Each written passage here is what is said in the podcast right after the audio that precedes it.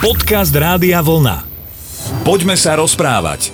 Pekný dobrý večer, vítajte pri počúvaní relácie Poďme sa rozprávať. Hneď na úvod vás všetkých e, zdravíme a samozrejme s láskou vítame Slavu Jurko a Jan Suchan sú naše mená. Pozdravujem, pekný večer, prajem všetkým. A tým, že je tu posledný útorok v mesiaci, tak je dobré vlastne presne poukázať na tento termín a na možnosť aj pre vás podeliť sa s nami o všetko, čo vás v živote teší, trápi alebo zaujíma vás možno názor zase niekoho iného. Takže www.radiovlna.sk to je doména, kde si v reláciách nájdete práve tú našu, poďme sa rozprávať a cez formulár nám môžete poslať nejaký podnet, ktorý vieme takto o mesiac, čiže zase v závere novembra rozobrať. To už bude ktorá adventná nedela, vieš to takto z fleku? Pravdepodobne prvá. Ne, neviem, či to, to bude asi pred prvou adventnou. Na prelome niekde. To som ťa len tak vyskúšal, nemal to byť úplný e, zámer, že by som ťa dostal do úzkých. Bože chráň. Dostal si ma normálne.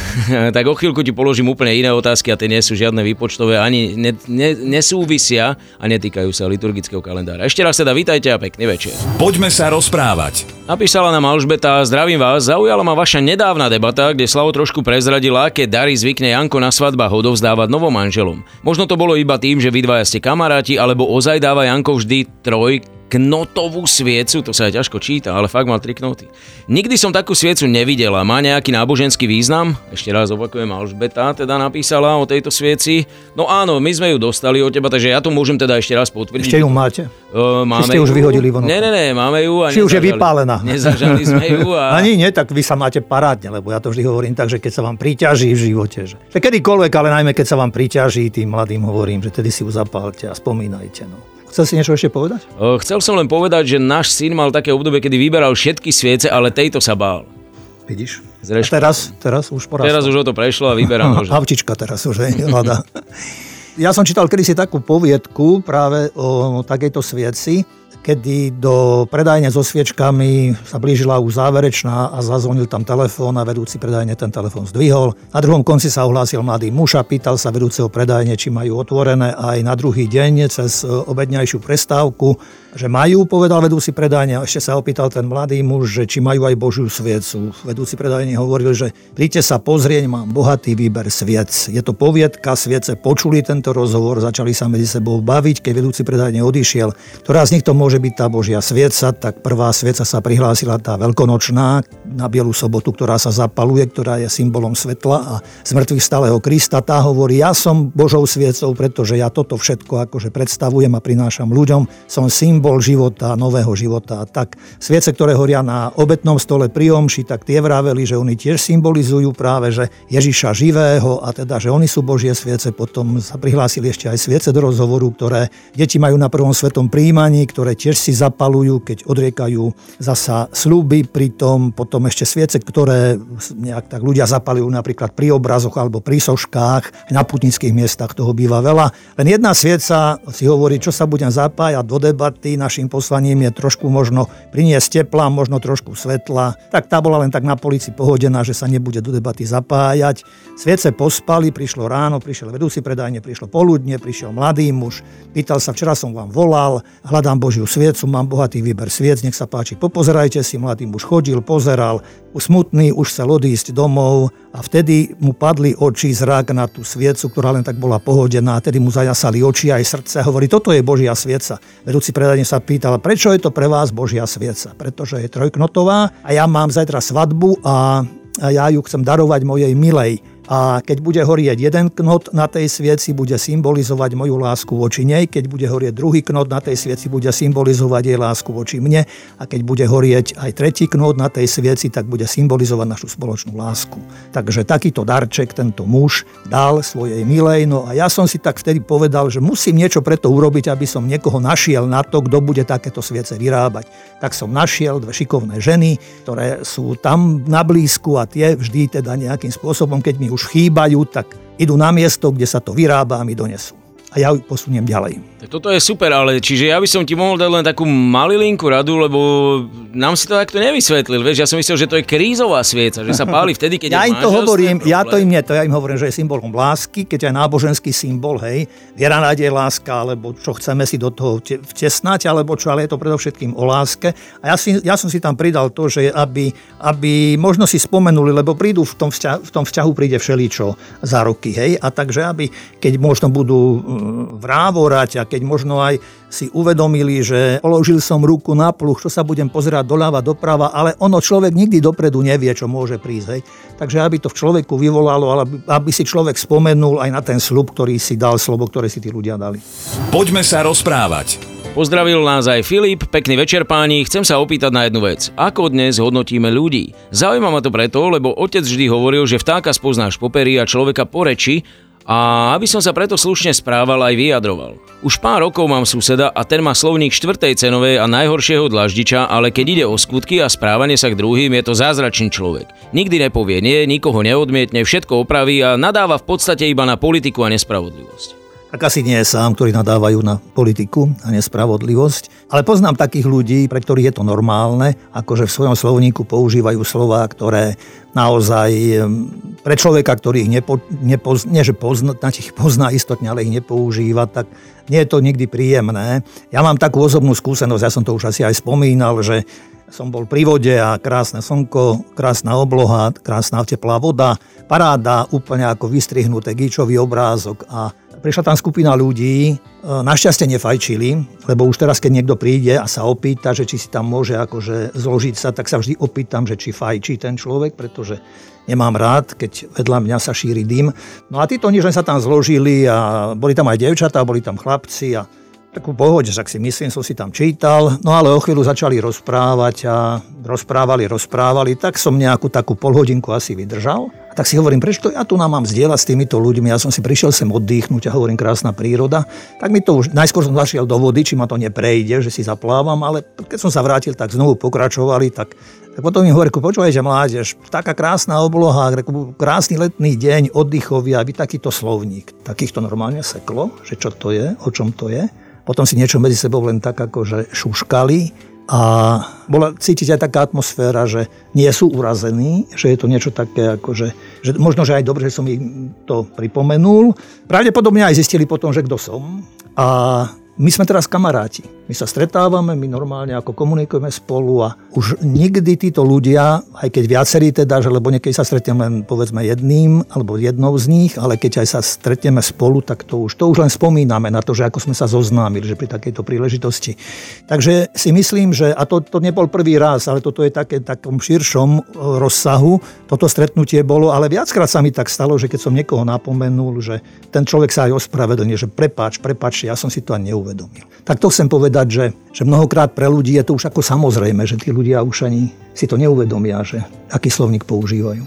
Takže v podstate aj tento dlaždič, v podstate je dobrý človek, len hovorím, že on, on to asi... Je iné, keď to človek hneve asi povie. A najmä, kto je tak citlivý na slovo asi. A to ja som. To zase, keď počujem rozhovor, tak to slovo je pre mňa dôležité. Takže pozdravujeme všetkých takýchto ľudí a trošku možno, keby sme im pomohli, boli by sme radi. Prípadne Filip, napíš, kam sa chodí kúpať ten tvoj kamarát alebo sused s týmto slovníkom, pošleme tam Janka a ten ho dostane na správny chodníček. Do vody. Na stovku kráľa. Umieme ho.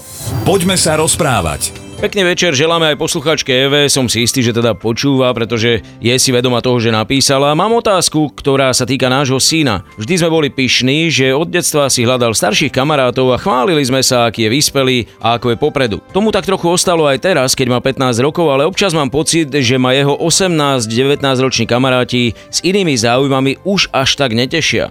Nechcem sa mu hrabať v izbe a riskovať, že tajnými kontrolami stratím jeho dôveru, ale strašne sa bojím, že sklzne na zle chodničky. Myslím si, že je to celkom prirodzené aj u rodičov, ktorí vychovávajú deti a deti pomaly sa stávajú na vlastné nohy a tak trošku, ako sme aj nedávno spomínali, že pomaličky budú možno opúšťať aj rodičovský dom, rodné hniezdo a že idú za svojím svetom a v tom svojom svete nie sú sami, či zo školy, alebo možno už aj predtým ešte, alebo aj potom.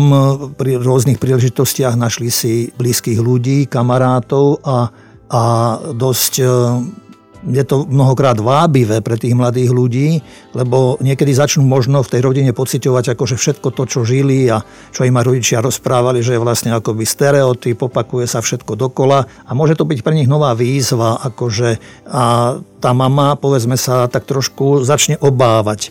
Tu si ale myslím, že dôležité alebo odpovedou môže byť aj na ten strach, na tú obavu to, že tak trošku možno pospomínať aj rodičom si, ale konkrétne aj tejto pani poslucháčke, že ako, ako ona to svoje, e, toho svojho syna chystala do života. Ja si myslím, že tam nájde odpoveď, že ale veď si ho učila, ako si najlepšie vedela a vládala a pestovala si v ňom dôveru a vychovávala si ho pre určité hodnoty a ver mu, že on aj keď už teraz trošku akože máš pocit, mama, že odlieta e, syn z domu, že hadám to, čo ho ona naučila, alebo čo rodičia naučia, že ten človek, ten syn, alebo aj ostatné deti, že v konečnom dôsledku, keď inokedy možno nie, ak sa tým deťom možno v živote niečo prihodí, alebo čo, alebo budú potrebovať možno nejakú pomoc a rodičia nebudú na blízku. Možno si spomenú tie deti zasa na to, že čo ich tí rodičia učili. Tam inak sa to nedá, no iste, však ona si tam sama dáva odpoveď, že akože by porušila nejaký taký vzťah a aj syn by bol aj sklamaný, keby mu ona začala nejak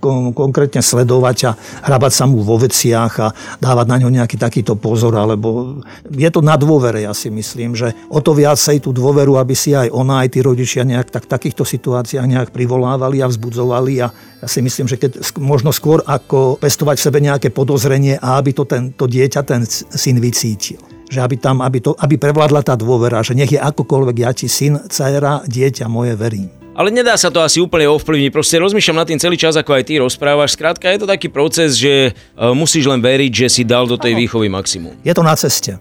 To nemôžeš ani stopnúť, ani uzatvoriť, ani jednoducho tak to je. Takto život ide. Takto sa to v vzťahoch vstáva, rodí. Poďme sa rozprávať. A poďme ešte na záverečný odkaz od vás, trochu náročnejší. Dlho som váhala, či vám napíšem, ale skúsim. Môj strýko bol najpobožnejší člen našej veľkej rodiny. Možno mal nejaké problémy, ale životom prešiel krásne a dožil sa vysokého veku. Hoci sme už neboli v kontakte, totálne ma zarazilo zistenie, že v čase, keď už bol na dôchodku, mal vnúčatá, stále aj manželku, relatívnu pohodu, siahol si na život a predčasne ho ukončil. Existuje nebo pre takých ľudí?